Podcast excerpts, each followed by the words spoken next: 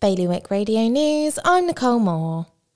A landlord in Jersey who tried to evict tenants on Christmas Eve has sold his homes for 16 million. Andium announced that they now own Spencer Close and the previous tenants were protected from eviction.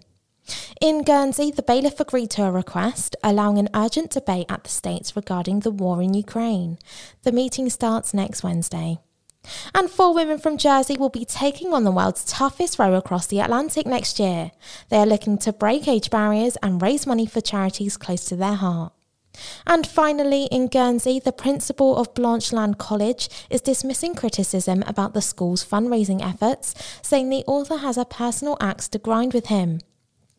More on all those stories at bailiwickexpress.com.